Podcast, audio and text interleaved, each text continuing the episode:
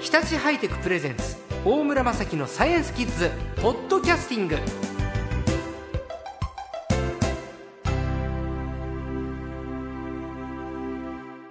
さあ今日の最高は気象予報士の天達武さんですこんにちはよろしくお願いしますいやー天達さん、はいえー僕は天達さんとかつてフジテレビの特ダネでお世話になったんですよいやもう懐かしいですねねえ3年ぶりええ元気でした元気ですもう大村さんも全然変わってないですいやねテレビで見てますいつもありがとうございます好きな気象予報士ランキングではね、はいい、つもトップのいや人気で者ええ去年抜かれちゃいまえしたね陥落したんですか、はいえだ誰になったんですあか、のー目覚ましテレビの長野美里ちゃんが1位になってそうですか、はいそうなんですよ天達さんが育ててるものなのにね、彼いや 女いもやいやいやいやそんなことないですけどそんなこと言った方がいいですよあじゃあそう ですね 抜かれちゃったんですか抜かれちゃったんですも男性ではナンバーワンじゃないですかああまあ嬉しいことにはい、ねえでもまあ人柄もいいですしいえいねえええもうはい何年ですか、えっ、と今度9年目になりますねそうか5はい年ぐらい、もっともっと長くずっといるような感じでしたけど、ねえでそうですもか半分ぐらいなんですよ特ダネの歴史をね、そういうことですね。はいあーそうですか。じゃあよろしくお願いしますお願ね。いしますさあ、今日のテーマは天気予報が変わるということなんですけれど、はいちょっと前にテレビで山田さんも喋ってましたけど、はいすごい衛星が打ち上げられたと。ええそうなんですねニよ、ュースやってました。ええうん今回の日本の JAXA とアメリカの NASA、はいこれは共同開発してできたはい衛星なんですけど、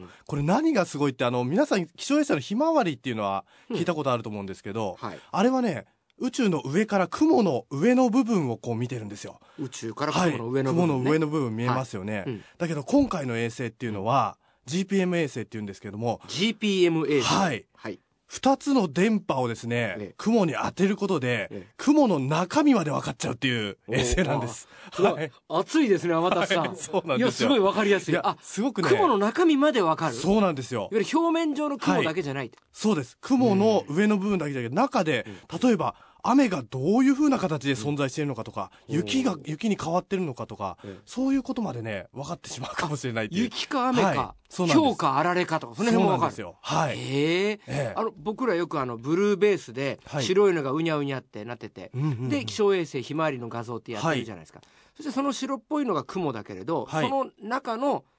物質もわかるってことそうですね。どういう状況になってるのかっていうのが、しかもあの、世界、地球全体がですえね、見えてしまうんですよね。だだから一番のこの衛星打ち上げた目的っていうのは、フィリピンとかマレーシアとか、あんまりあの気象の観測点がないような場所、はいそういうところって予想が難しいんですが、ええそういうところの予想も分かることで、地球全体のあの予報の精度のアップにつながるんじゃないか、水害の予防に特に役立てようっていう、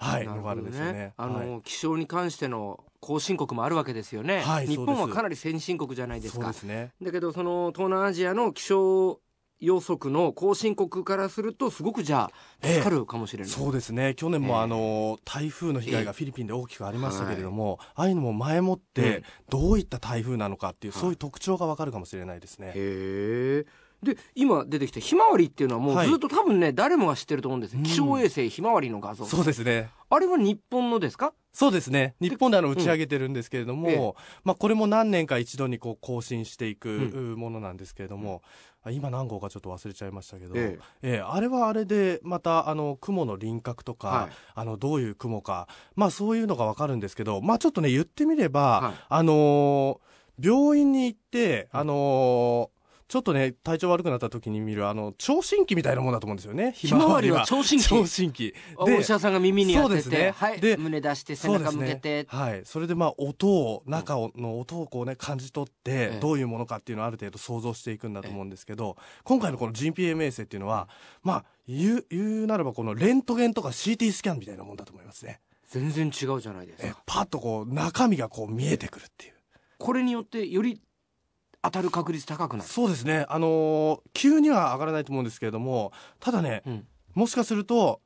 87%が、えー、89%ぐらいになるかもしれない。 2%ぐらいの差ですか、なかなか90%以上っていうのは難しいですね。あある程度上の天気予報ね方まで来ると、はい。あのー率を上げるのは難しいんですか、そうですね。ただその87から89に変わる2%なんですけれども、はいその中で例えば局地的なゲリラ豪雨ですとか、はまあそういった予報は精度がアップする可能性もありますし、うん、台風の進路予想図なんかも、えええ精度はもっと良くなる可能性ありますなるねほ。どいわゆる人命に関わるような、はいあの気象に関してはかなりこう精度が高くなるそうですね、そういう、うんなる可能性もあると思いますね。そはうい。か、でも本当にあのぼ僕ら子供の時に比べると最近ちょっとおかしいですよねい、やー、そうですようんね。感じます、大村さんも。思う、うんで天達さんもはい夏になると、ええこの人いつ寝てるんだって 感じであちこち行ってるじゃないですかいや、そう、僕も本当実感としてありますね、うんここ数年。うんええあの夏に限らず冬も大雪になりましたし、そういう極端な気象っていうのはあのデータ見てもやっぱり増えてるんですよね。ははいい。それあの地球温暖化に、ええの影響だとかねいろんなふうに言われてますけれど、はい、そうですね。何なんですかねやっぱりあの地球温暖化というのが一つ根底にはあると思うんですね。えでまあ簡単に言うと、まあ、地球の歴史がその46億年、はいあのずっとこの美しい地球を守り続けてきたのが今地球はですね自分地球ってあのすごく頭がいいんですよ。へー自分でこう暑くなりすぎないように寒くなりすぎないようにうん熱をいろんなところに送ったりしえてえ平均化されてきたのが今急激に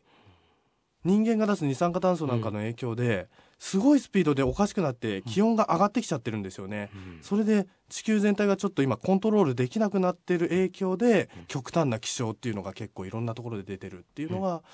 ええ一つあると思うんですよね。へえ地球は頭がいいってなかなかいい言葉ですね、いやー頭いそいでのすよ。頭の回転よりかも、はい僕ら人類が地球をはいいじくってしまったので,、そういうことですね地球がついてこれなくなっちゃったってはい今そういう状態だと思います。今だから処方してあげないと、ええ僕らが逆に処方してあげないといけない時期えに入ってますよね。どんなことやればいいんですかいやーもうこれは本当に地球温暖化で二酸化炭素を減らすことが大事なんですけれども、今実際に